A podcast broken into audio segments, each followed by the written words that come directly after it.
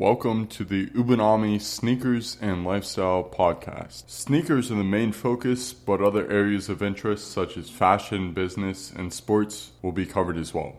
If you can't relate to making ill advised financial decisions to buy more sneakers, then this podcast might not be for you. Open conversations and discussions are essential to the well being of the Ubinami Sneakers and Lifestyle Podcast. Thanks for your time and support. Let's get right into the episode. Let's get right into episode two with the quick 2024 sneaker outlook. Brands all over the world have been and will have to continue being customer focused. Over the past few years, there's been a noticeable increase in attention towards customer service and client relations. Producing quality sneakers isn't enough anymore. It's a bad look for labels with poor customer service, and the fact that sneakers are everywhere shows that having good sneakers isn't enough anymore. People want to be taken care of and shown they're appreciated for. And going off that, sneaker labels have to keep up with local, national, and world events. More brands especially sneaker brands, are becoming more socially active. A lot of these labels had to be for the people. And the fact that major corporations have a harder time connecting with customers gives these smaller labels a greater advantage. But sometimes some of these corporations can hone in on certain interests or specializations to connect with customers on a deeper level. Also, the fact that collaborators have been gaining more power over the past few years gives a lot of these highly respected creatives and designers virtually free creative and design reign. A lot of these major brands know how impactful and important collabs have been and how important they will continue being, especially for the brand's overall success, longevity, and popularity. Designers aren't tied down to one brand anymore. The power remains on the side of the most creative designers and artists and brands have quickly realized they have to be more accommodating or creatives will gladly walk and find better opportunities elsewhere. And last quick point, it'll be interesting to see which brands besides Nike and Jordan really have an impact this year on the overall sneaker release calendar. New Balance is definitely major contender for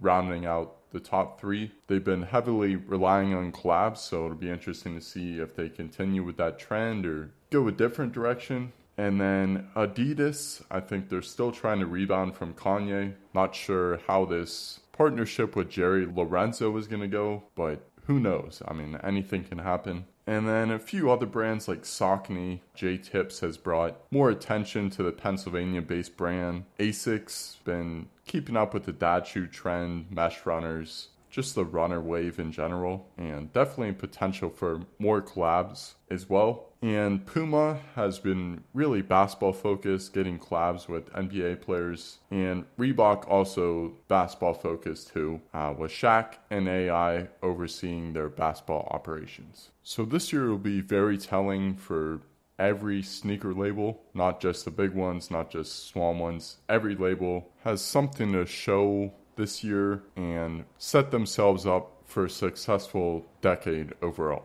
Just a quick rundown of some anticipated Jordan releases this year. One being the Air Jordan 1 Low Year of the Dragon. It's a pretty cool colorway. Haven't seen anything like this. And then another Air Jordan 1 Low uh, with Trophy Room. Everybody knows scandals and news about Marcus Jordan, but that's something you talk about forever. These shoes are going to be bangers, nothing less. And then the Travis Scott Air Jordan 1 Low Black and Olive colorway. Any Travis Scott Jordan will do well and have high demand. And then the Air Jordan 11 Columbia. Uh, this hasn't came out in almost exactly 10 years. So this is definitely a highly anticipated Jordan release. And Jordan 11 release, the past few Air Jordan 11 holiday releases haven't been the best or haven't been as anticipated as the Columbias. And then the Air Jordan 4 Bred Reimagined. No matter what you think about the leather compared to the suede, this is still going to be one of the hottest Jordans of the year. And going off that, I'm just going to go through top five Nike and Jordan releases for February and March. No particular order. February, starting off with the Trophy Room Air Jordan 1 Low. This is an obvious one, just talked about it. And then another one just spoke about as well the Air Jordan 4 Bred Reimagined. The Nike KD4 Galaxy. Even though I'm not the biggest fan of KD, this is still a classic Nike basketball sneaker. And then the Nike SB Dunk Low City of Love pack. Dunks have been saturated over the past few years, but some hit different. Some Nike SBs hit different. And this is definitely one I'm looking forward to, also because they come out on my birthday. And then finishing top five in February with the Awake New York Nike Airship. And then the March Nike and Jordan top five releases, starting off with the Air Jordan 1 Low 85 Metallic Navy. Most 85 Jordan 1s do well in terms of demand because they don't come out as often and they're they're a truer cut to the original Air Jordan 1s. And also the Air Jordan 4 women's sale, the Air Jordan 14 Flint Gray, the Nike Dunk Low Give Her Flowers, and then the Air Jordan 3 Craft Ivory colorway. March definitely slows down a little for Nike and Jordan, but it's hard to compete when you have a month of releases like that in February. Obviously, everybody usually has a favorite brand or brands that they tend to purchase more than others, uh, but it's definitely important to diversify your personal collection. Try new and different brands. There's too many brands in the world just to stick to one unless you're sponsored and you know getting paid obviously. Because when you see somebody nike head to toe or adidas head to toe pretty much a free walking ad. You should focus more on what you like and what goes with your style well rather than being matching head to toe. Uh, way you can diversify your collection is by looking at your collection now and figuring out what you can add to add color, variation, and life to your collection. Sometimes you have to take a break in purchasing new sneakers to find what that void is that needs to be filled. And it's also important to remember that you, you don't have to break the bank to impress others. Personally, I think a good collection is a diverse collection that has sneakers for multiple occasions, uses, events, activities, etc. And you should remember that collecting should be fun. It's not a competition with anyone else. You should worry about what you like and what you wear because at the end of the day nobody can wear shoes for you they can say they like them and they don't but you're the one wearing them so who cares what other people say and price tags are obviously important but they don't define sneakers all cheap sneakers aren't bad and all expensive ones don't automatically mean they're good or solid sneakers. And going off that, finding your niche in sneakers is also essential to building any type of long lasting collection. It's important to curate your style and find models and silhouettes that fit your body type because everything won't look good on you. That's just how it is. When you realize that some sneakers look better than others, you can figure out what will be worn the most and what is of the most value in your collection. I can do this by experimenting, trial and error, and that eventually leads to staples in your collection or go to pairs that you find yourself wearing more than others for many reasons. You can diversify within your niche through different colorways, brands, models, etc. You don't have to limit yourself and stepping out of your comfort zone helps you realize what is your niche and what isn't. And one sneaker won't serve every purpose. Some are more versatile than others, and then figure out which sneakers fit which purposes. Some of the most versatile sneakers in your collection bring the most value, and then to have sneakers that are meant for only one type of event, occasion, or activity. Now's the time for a quick sneaker break because it's important to remember that there is a life outside of sneakers. At the end of the day, these are just shoes and they're not to get hung up on. Just want to start off by talking about taking care of your body. Do this personally by going to the gym, going for walks when it's nice out, going for runs or jogs, and playing basketball. It helps me clear my mind, and the motto, look good, feel good, is obviously a real thing. Uh, you have to take time for yourself by working on yourself both physically and mentally. It'll help you understand your body better. This is important because healthy habits lead to a healthy life. Eating healthier, limiting alcohol, less time for unhealthy and destructive habits, and focus on healthy routines are all essential to creating healthy habits that will improve your life in some way or another. While focusing on your physical state, it's also important to make sure you're in the ideal environment. Obviously, you can't change everything all at once, and sometimes you have to wait to change things, or opportunities come to change things. But it's important to make your space now unique. You don't always have to buy more, you can make do with what you have. That makes it feel more like a home rather than place to rest your head at night. And healthy environments lead to more room for growth and improvement and overall positive experiences. Going to close this sneaker break with one last key point, which is appreciating what you have now. There will always be a time where you want more, and you can't expect better things to come without being appreciative of your life now. More isn't always better, and you have to be careful of what you wish for. And then at the same time, realizing that nothing is permanent, temporary discomfort leads to future comfort and pleasure. You didn't make it this far by accident, and current situations don't last forever. Just want to give my version of the trend ins and outs. So this be my sneaker ins and outs for this year. Start with ins. Diversifying your personal collection, wearing what you like, not paying outrageous resale prices, appreciating smaller sneaker shops, brands, designers, creatives, etc. Finding steals and deals, keeping sneakers clean and presentable, intentional collecting, and selling sneakers you no longer wear. And then outs, buying from unethical and shady brands, keeping tabs on other sneakers, like pocket watching but for sneakers. Passing reps is authentic. This is a big one. If you want to buy fakes, reps, whatever, do you. Don't say they're real.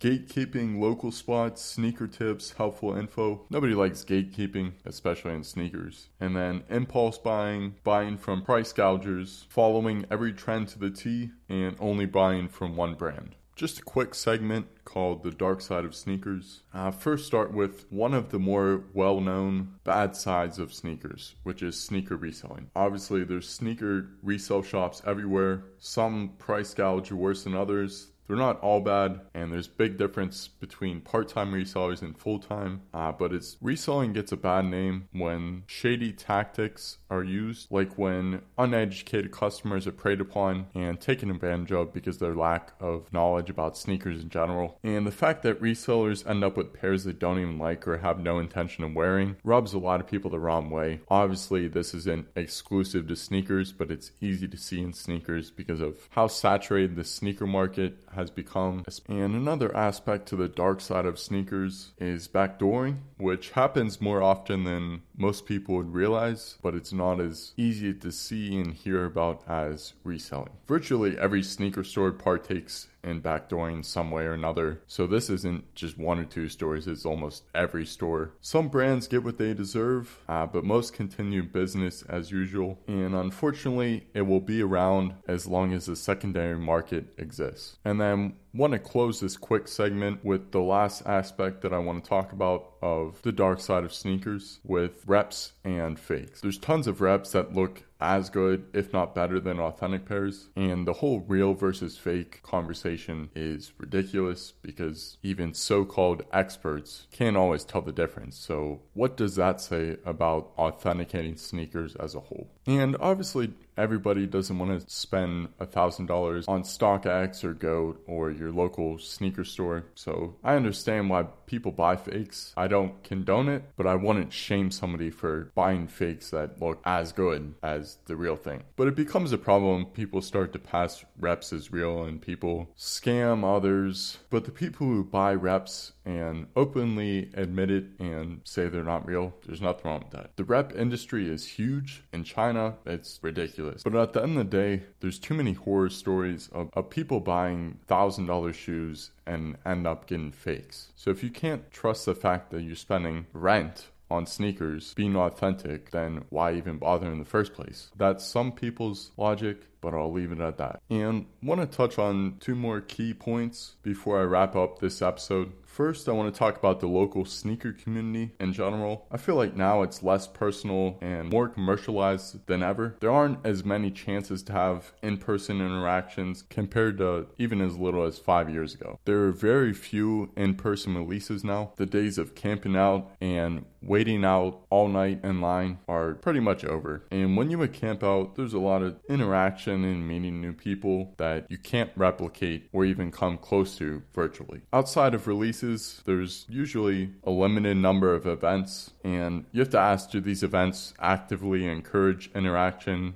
and networking. And then finding these in person events can be a struggle. And then obviously, sneaker buy sell trade events aren't as big as what they used to be. There's still tons of big ones and small ones all over the country. The bigger ones are often superficial. You can tell there's not as many opportunities to form genuine connections. And these type of events are, are, usually a seller's market. There's some deals usually on used shoes, but the events tend to cater toward the needs of sellers rather than buyers. And from experience, I would say smaller events are better for networking, meeting new people, creating genuine and, genuine and authentic experiences because they feel more personal and they're less focused on dollars and more concerned with creating these connections and relationships with new people. And going off that, creating genuine connections, something I want to touch on. Uh, you can do this just by showing your face at local sneaker shops or events and making conversation genuinely and making friends with people with similar interests. Like I said, going to local events, looking online for these events is a great idea. And then staying up to date with local social media pages, making sure to focus on the positive and authentic stories, groups, individuals, etc. Because at the end of the day, superficialness and sneakers can be easily seen and felt. And then gonna wrap up by talking about something that's been around for a while, which is social media concerning sneakers. You could argue that sneakers have gone mainstream over the last few years. No longer an underground thing, kind of similar to streetwear and vintage markets and communities with going mainstream over the last couple years. It's important to realize that everybody wants attention because even bad attention still brings in views, and it's easy to tell the real from the fake people telling themselves. And then finding new people, groups, and events, it's much easier to find new things online than in person. So this is a positive of sneaker social media. But at the same time, it's less personal than most in person interactions would be. Sometimes it's hard to tell who is genuine. But bringing back to another positive, it brings people together at the end of the day that probably wouldn't have met otherwise. There's people that meet all around the world just because they like sneakers. And you have to be cautious of attention grabbing posts, videos, and opinions. They're just really trying to get a like and get people fired up you have to separate the real from the corny, the attention grabbers, and the clout chasers. So, like anything, social media is about moderation. It can be useful, but at the same time, there's a lot of corny, distracting, and ridiculous takes. You have to figure out a way to use sneaker social media to your benefit while limiting distractions and unnecessary content. Lastly, want to wrap up this quick episode with some